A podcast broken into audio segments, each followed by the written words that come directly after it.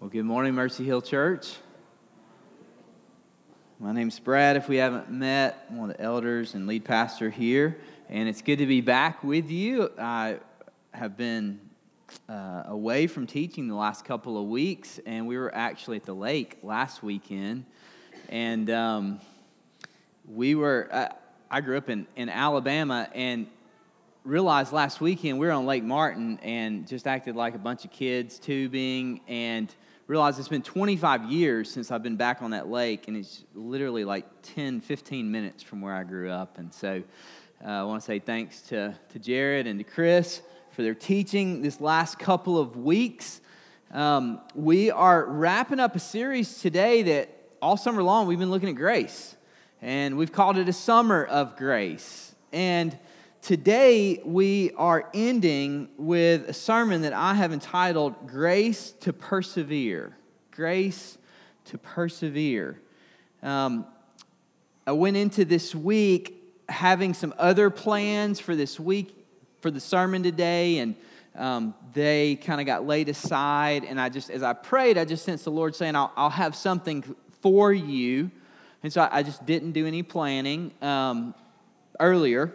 I've studied this week, but, but earlier I didn't do any planning. And so on Monday, um, you're probably going to recognize this text if you've been doing the CBR journal reading. We, many of you know we're together using the Community Bible Reading Journal in order to read through the New Testament this year and read through a third of the Old Testament. If you don't have one of those, we have several. We'd love to hook you up. Um, but you'll recognize this passage from the CBR Journal's reading on Monday. It's John 11.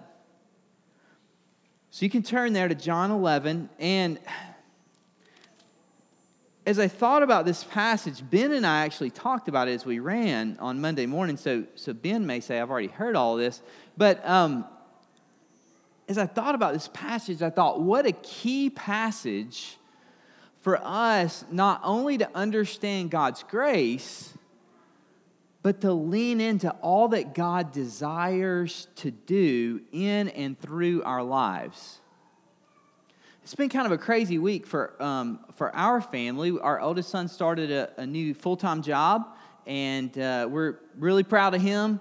Uh, working down at a Baptist College of Health Sciences, and so he's working down there with environmental services. So we had all of that going on this week. He's kind of working a second shift, and then on Tuesday we had a full disclosure meeting um, for a young man who is in foster care that we've been advocating for him for the last nine months now, jumping through a lot of hoops. And uh, that meeting went really well. He's almost 12 years old. He was born in Haiti. And so we've got all that going on, and then there's all this weird building stuff going on with, uh, with Trinity Methodist. And when I say weird, I mean that in a good way. You guys know that we have been praying and seeking the Lord for His, his favor in regards to space. Sometimes we have enough adult space, sometimes we're out of adult space. We rarely, if ever, have enough kids' space. And God has seemingly given us favor with the new owner of the historic uh, Trinity Methodist on Evergreen. It's a much larger uh, sanctuary. There's eight classrooms that are underneath the sanctuary that we would have access to during the week. So we had another good meeting with him this week, and we just invite you. Uh, my hope is that we could get a lease solidified in the next 30 days. And so we just invite you to continue praying with us in that process because that's not just something that the elders are called to, that, that our faith would grow and that God would call us to pray about it, but I think He's calling our whole church family to pray towards that. But as I think about that particular space on Evergreen, and as I look at it, God has drawn my heart over the last few weeks, surprisingly, not so much toward the space or toward the building but to think in a broader context about Midtown and about Memphis. And God has drawn my heart toward answering this question What would it be like if my people really sought me? What would it be like if we sought the Lord for renewal and spiritual awakening and what some people would even call revival? One of my buddies, Chuck Gaswin, he's kind of a, a dad and a, and a, mentor to a lot of our Soma church pastors. He, he did a little tour where he was going through and meeting with all the Soma pastors in the southeast, and he and I had breakfast uh, Thursday morning, and he just challenged me. Like, let's go after the Lord with all our hearts, that in our lives, in our day and time, that we might see God move in a way that's so much more than what we can produce. That we could only look back and say, it was by grace alone.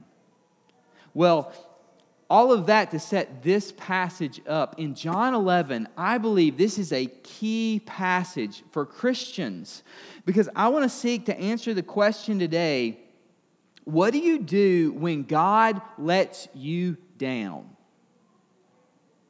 What do you do when God lets you down? Because for many of us, I believe that we will not seek after spiritual awakening, that we will not seek the Lord for renewal if we don't believe that God is powerful. If we don't believe that God is alive and at work. And for many of us, as we look at this story, the truth is that we all experience disappointments in life. Jobs end and circumstances don't work out and things break. But what do you do when God calls you to labor for Him and the ministry that He calls you to seems to die or to fail or to lack fruit? Or maybe there seems lots of sacrifice on your part and very little evidence of God's grace from what you can determine. What do you do? Because that, that's where we find Mary's experience today in this text. She is disappointed and sad and angry toward God, and it's real. And, and I think that for us, this story is so powerful in John 11 because we all experience it, whether we're willing to admit it or not. You know, whether we would use just Christian colloquialisms and phrases and, and tend to dismiss our hurt, we all experience times because risk and faith go hand in hand. Chris talked about that last week. And so we all experience times when God seems to fail us, when God seems to leave us in the desert alone, when God seems to leave us dry and thirsty and hurting, and that's Mary's story. So I want to look at it today and try to answer this question What do you do when God seems to let you down? Look with me at John chapter 11. We're just gonna we're just gonna peruse this story and see some truths God has for us. Look in verse 1. Follow along as I read verses 1 through 6. Now, a certain man was ill, Lazarus of Bethany, the village of Mary, and her sister Martha. It was Mary who anointed the Lord with ointment and wiped his feet with her hair, whose brother Lazarus was ill. So the sisters sent to him, saying, Lord, he whom you love is ill.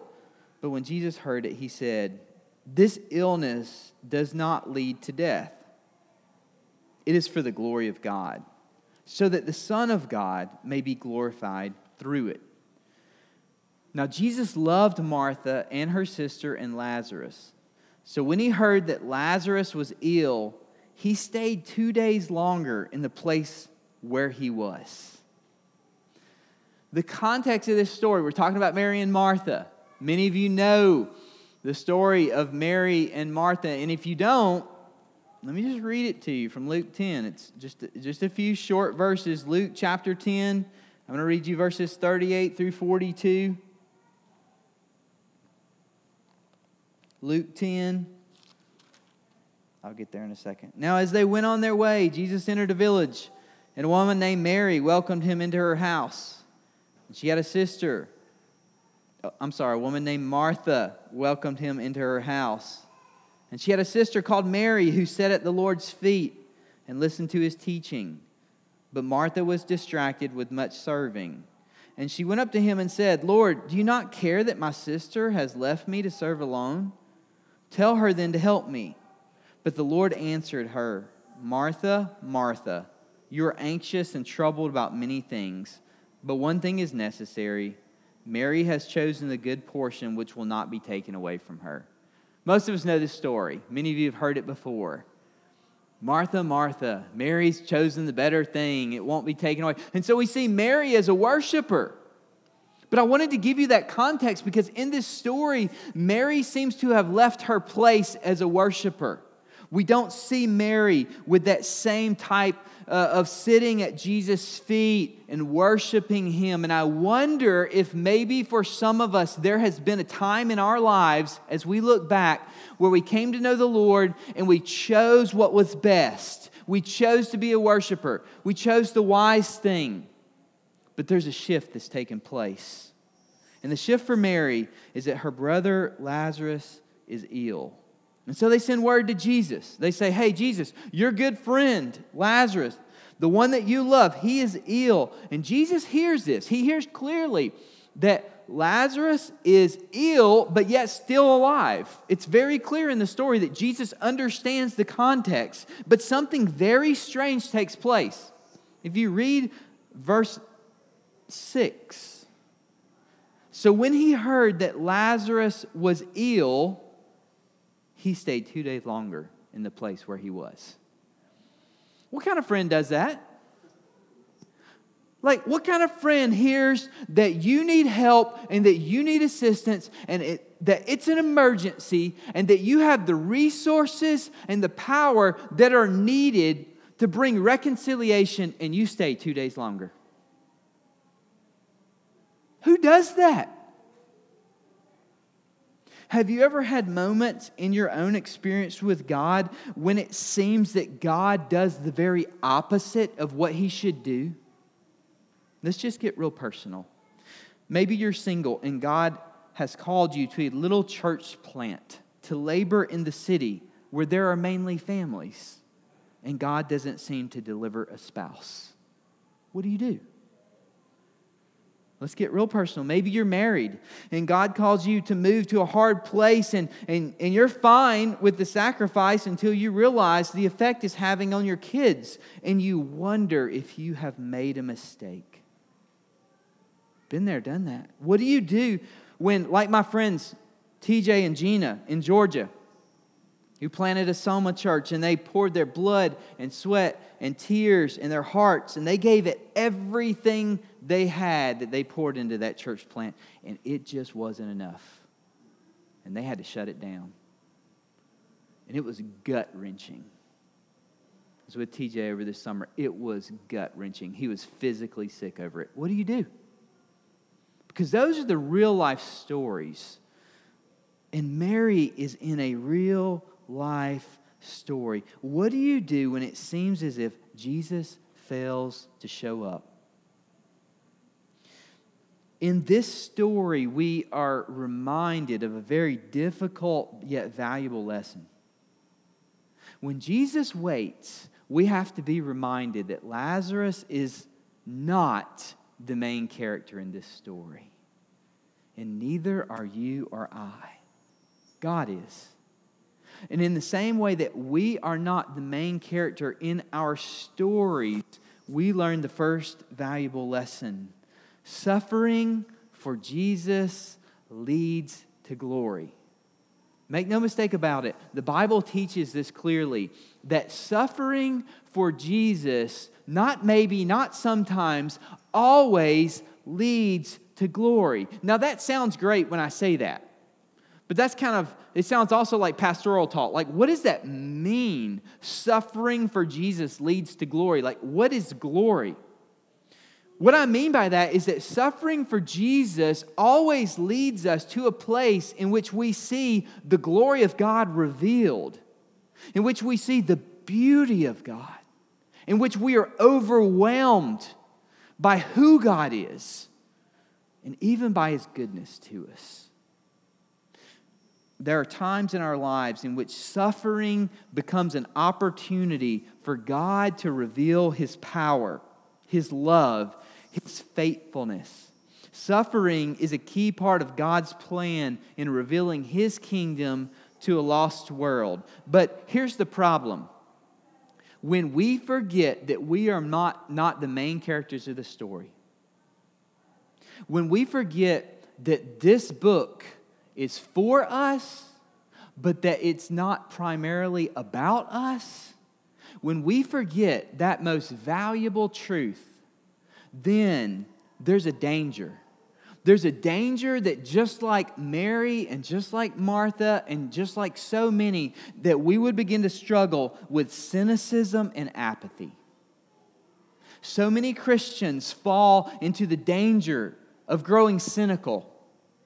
One of, the, one of the things that we talk about as church planners and pastors is we say that it's really hard to reach a culture that's now completely post Christian, particularly if you live in an urban environment. There's no mistake about that. It's completely post Christian and secular in almost every way. And pastors will oftentimes say that the culture is just so cynical, and I disagree. I think the church is so cynical. I think the church has become so cynical that we've stopped growing, that we live as if Jesus can save us, but that he's really powerless to make much of a difference. And so we live for him one day a week for a few hours, but Christianity becomes powerless to impact our community. And for many Christians, they don't stop praying, but their prayers mainly revolve around their families and their needs and their desires and their emergencies. And they rarely see God's power because they are living in such cynical mindsets that they're largely living dependent upon their own power.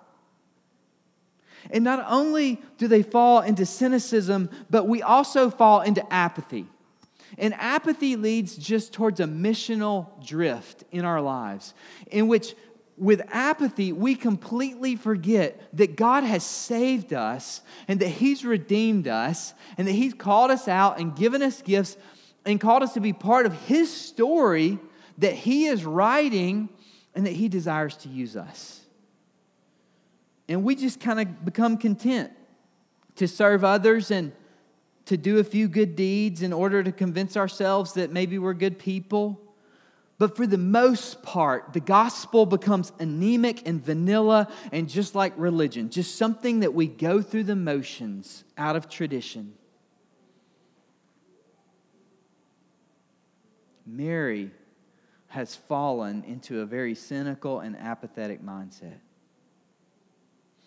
But let me say this if we trust in Jesus, if we believe his promises, and we're going to see this in this story, if we believe his promises, we can walk in obedience even through the toughest of suffering, even through the toughest of circumstances, and know that he will be glorified in the midst of our uncertainty, in the midst of our suffering. If you don't believe me, look at John 20, uh, chapter 12, just the next chapter over. Look at what Jesus reminds us of in verse 24. He says, Truly, truly, I say to you, unless a grain of wheat falls into the earth and dies, it remains alone. But if it dies, it bears much fruit. Whoever loves his life loses it, and whoever hates his life in this world will keep it for eternal life. If anyone serves me, he must follow me and where I am, there will my servant be also. If anyone serves me, the Father will honor him.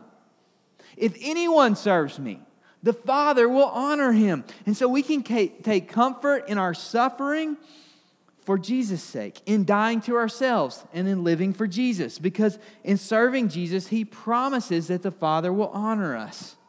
Now, that's, that's easy to say, and it's harder to live. And that's what Mary and Martha are experiencing. Pick up in verse 7. Then after this, he said to the disciples, Let us go to Judea again. The disciples said to him, Rabbi, the Jews were just now seeking to stone you, and are you going there again? Jesus answered, Are there not 12 hours in the day? If anyone walks in the day, he does not stumble because he sees the light of this world. But if anyone walks in the night, he stumbles because the light is not in him.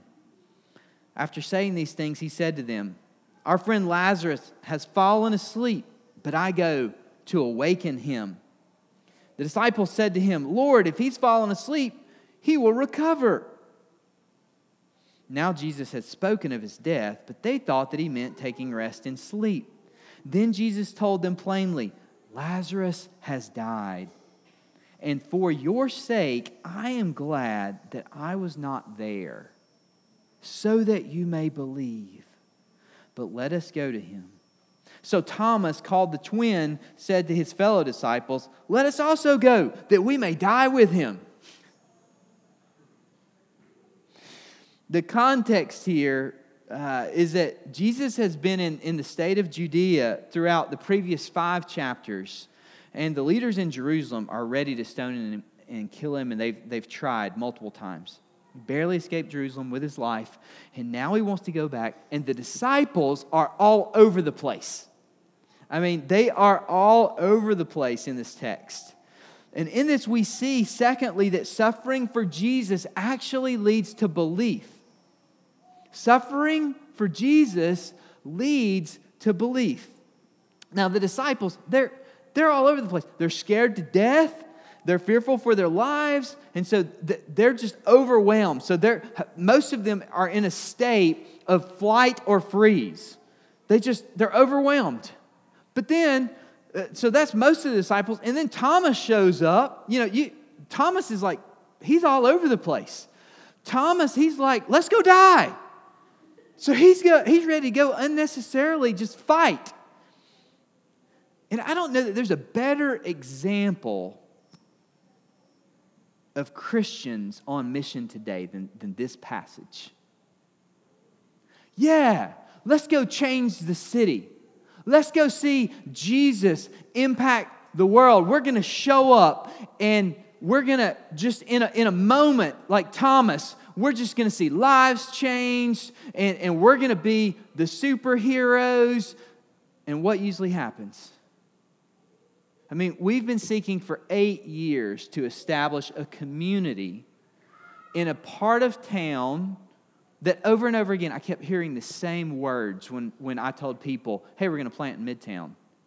Ooh, that's really hard soil. Ooh, that's really rocky soil. Ooh, that's going to be really tough honestly, it wasn't that hard to raise funds for this church plant because I kind of got the feeling people were like just giving us money because they felt bad for us. Like, if you're willing to go there, we're not willing to go there. So if you're willing to go there, we'll be happy to pay you to go there. Over and over again, I was hearing that. And so we've seen so many people who have rushed in. They're going to make a difference. And what happens? They're overwhelmed, they're burned out they tuck tail and they say, I'm headed back to where I came from. Or we're fearful. We're like the disciples. We're scared to death. The culture's overwhelming. We're just going to kind of hold up and be a good family and wait for Jesus to come back. We live in a tough day and time. We need God's grace to follow Him.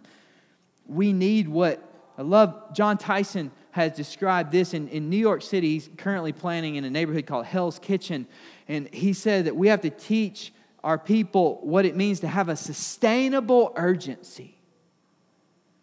A sustainable urgency, that we would be urgent for the gospel, that we would plead for God's manifest presence to show up in our lives daily, that we would plead for God's power in our lives and in the lives of the people who are around us, but that we would understand that we need God's rest and we need His grace, and that this is a difficult task that He's called us to.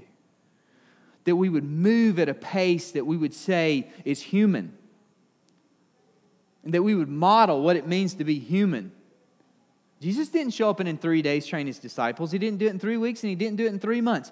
He did it in three and a half years. And he was Jesus.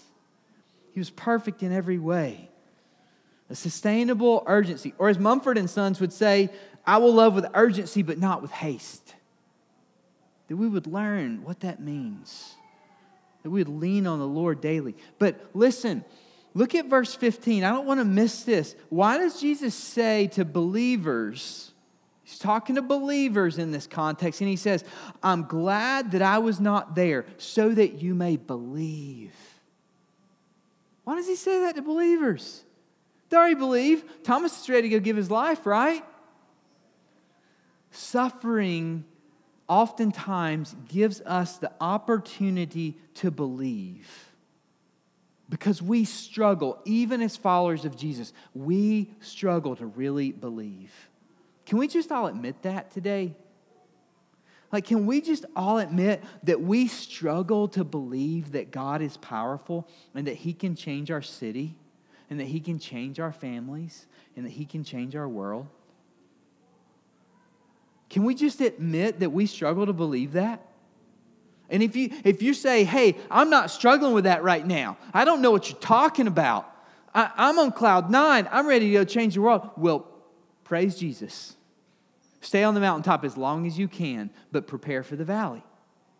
Because just live a little bit more of life. It is a struggle to believe. And the truth is that sometimes God allows us to experience suffering so that we will call on His name, so that we will realize that our desperate dependence upon Him is that all we have is to believe. Now, look with me at verses 17 through 32. Now, when Jesus came, he found that Lazarus had already been in the tomb four days. Bethany was near Jerusalem, about two miles off, and many of the Jews had come to Martha and Mary to console them concerning their brother. So when Martha heard that Jesus was coming, she went and met him, but, but Mary remained seated in the house. Martha said to Jesus, Lord, if you had been here, my brother would not have died. But even now I know that whatever you ask from God, God will give you. Jesus said to her, Your brother will rise again. Martha said to him, I know that he will rise again in the resurrection on the last day. And Jesus said to her, I am the resurrection and the life. Whoever believes in me, though he die, yet shall he live and everyone who lives and believes in me shall never die. Do you believe this? She said to him, Yes, Lord, I believe that you're the Christ, the Son of God, who's coming into the world. When she had said this, she went and called her sister Mary, saying in private, The teacher is here and is calling for you. And when she heard it, she rose quickly and went to him. Now, Jesus had not yet come into the village, but was still in the place where Martha had met him. When the Jews who were with her in the house, consoling her, saw Mary rise quickly and go out, they followed her, supposing that she was going to the tomb to weep there. Now, when Mary came to where Jesus was and saw him, she fell at his feet, saying to him, Lord, if you had been here, my brother would not have died. Suffering helps us to really live. Suffering strangely enough, helps us to really live. I don't want to assume or read too much into this story, but I find it interesting that Martha is the one who walks two miles to meet Jesus, while Mary, the worshiper, the one who's found at Jesus' feet, remains at home, grieving, sad, lonely, angry. Have you ever found yourself in that posture before? No longer willing to seek the Lord? Angry? Sad? disappointed, feeling as if you were left hanging there by God, like you had done your part and He didn't show up. Mary and Martha have very similar responses to Jesus. If you had been here, our brother would not have died. That's, that's their similar response. And while we're tempted to maybe read more into Martha's response, like maybe Martha really believes, if you read ahead in verse 39, when Jesus gets ready to open the tomb, she's going to say, Wait, He's been dead four days, it's going to stink. So she doesn't believe that he's alive, and she doesn't believe that Jesus has the power to bring him back to life. Martha and Mary both believe there is life in Jesus through the resurrection when they die. Listen to this statement for a moment. They both believe that there is life in Jesus through the resurrection when they die. But I'm not so sure that they believe that there is life in Jesus and power in Him today. And I'm not so sure that we believe that either. And Jesus shows them something amazing. He shows them how suffering helps us to really live. Because in the midst of our heartache and disappointment, Jesus shows us that we can turn to Him and see that He is with us. Look at this last point in which we see that suffering enables us to see the glory of God. Look at verse 33. When Jesus saw her weeping, and the Jews who had come with her also weeping, he was deeply moved in his spirit and greatly troubled. And he said, Where have you laid him? They said to him, Lord, come and see. Shortest verse in the Bible Jesus wept. So the Jews said, See how he loved him? But some of them said, Could not he who opened the eyes of the blind man also have kept this man from dying? Then Jesus, deeply moved again, came to the tomb. It was a cave, and a stone lay against it. Jesus said, Take away the stone. Martha, the sister of the dead man, said to him, Lord, by this time there will be an odor, for he's been dead four days. And Jesus said to her, Did I not tell you that if you believed, you would see the glory of God? So they took away the stone, and Jesus lifted up his eyes and said, Father, I thank you that you have heard me. I love this. I know that you always hear me, but I said this on account of the people standing around, that they may believe that you sent me. Then, he had, when he had said these things, he cried out with a loud voice, Lazarus, come out.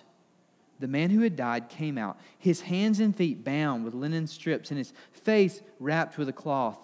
Jesus said to them, Unbind him and let him go. Suffering enables us to see the glory of God. Jesus was deeply moved and he was greatly troubled, is what the scriptures say. If you look at the literal translation of that, he was outraged, he was angry, he was indignant. I'm not really sure what indignant means. I've always heard the word. I kind of have an idea. I think my dad was indignant a couple times, so I think I know what it means. Um, my kids would say triggered, that Jesus was triggered. Like sometimes I'll just like get passionate about something, and they'll say, "Wow, dad, dad's real triggered," and. It, Jesus wasn't triggered and he wasn't angry like in a raging sense of anger. But I think that the sadness and the grief and the loneliness that he saw these dear friends experiencing pushed anger up in his heart. And anger is a good thing because anger says, I'm going to pursue something. And Jesus, in this moment, is pursuing the fact that all is not right with the world that we have to face suffering. That there are times in which, because we aren't the main characters in the story, that it seems as if we are in a dry and weary land where there is no water. And there are moments in our life where it seems that we are so thirsty and that God has left us alone. But in this passage, I love this story because as Jesus, in his anger, pursues Mary and Martha, there are so many ways that he could have responded. But he doesn't rebuke them and he doesn't point his finger at them. Instead, he weeps with them. And Jesus teaches us that in the most painful moments of our life, that not only is he with us, but that he weeps for us. The psalmist would say it this way in Psalm 56 8 You've kept count of my tossings, you've put my tears in your bottle. Are they not in your book? I can promise you that your suffering doesn't go unnoticed by Jesus. He knows and He cares. And we need to hear that and we need to be reminded that Jesus is with us even in the toughest of our moments, even in the times where we say, you know what, the light at the end of the tunnel, I don't see, I don't see a glimpse of it yet. I don't see a glimmer of it. That we would know that in the darkness that Jesus is with us. And that He's also sent His Spirit to be in us, and that He has provided a community to be around us. And I don't want to leave without ending with verse 40 Did I not tell you that if you believed, you would see the glory of God? Do you see the finish line in this passage? Do you see what Jesus is saying? That in the midst of your suffering, that if you will trust, that if you believe, that you will see my glory revealed. What does that really mean? In the book of John, this is the seventh miracle that Jesus has been building. I mean, the first one was cool. Light, water turned into wine. Everybody's already partying. Everybody's already had enough that they say that their tongue's kind of numb. And, you know, the, I mean, the party's really kicked in. And it's like several days into the party. Go read it. I promise. I'm not, not making this up. And, and the wedding coordinator comes and says, Jesus, man, you know how to throw a real party because you saved the best stuff until last. And Jesus turns all this water into wine, and then everybody gets in a big debate about did it have alcohol in it and what kind of wine was it, and they missed the whole point of the miracle. The whole point of the miracle, every miracle in John, is to point us to the miracle and to see the beauty of the miracle, and then that we would look through the miracle and see who Jesus is and see the type of kingdom that he has come and that he has brought to us. And in this passage, this is the seventh, this is the Magnificat of all the miracles. And Jesus is saying in this passage that if you believe, you will see the glory of God revealed. That the problem of all of humanity will be taken care of. That you will come to discover that there is life in Christ. And Mary and Martha have experienced part of that, but they only believe that life begins at the point of their physical death, at the point of resurrection. And Jesus is pointing us to Lazarus in order that we would see that his power is made known and it is revealed now. That life isn't out there somewhere, but in the midst of our suffering, we come to find that Jesus' power is revealed and that life begins today even in the midst of our suffering, that God is with us and that His glory is revealed right now. Do you believe that? I titled this message Grace to Persevere. And I didn't just mean like grace just to make it, grace just to hold on, grace just to hopefully still be a Christian by the time we die. That's not at all what I mean. Most Christians, if you use a military illustration, most Christians live like they're good National Guardsmen. They're going to put their weekend in a month. They'll keep a little training up. They'll be part time soldiers. But the truth of the matter is that God has called each of us, not to be good National Guardsmen, God has called each of us to be special forces. He's equipped us in that. He's given us His Spirit. He said, You have the Word of God, you have, you have prayer. And listen, I, I think that the last thing in the world that the church in Memphis needs, or that Memphis as a culture needs, is another cool church. The last thing in the world that Memphis needs and that our world needs is another group of people who are going to do church different. We have the Spirit of God and we have the Word of God.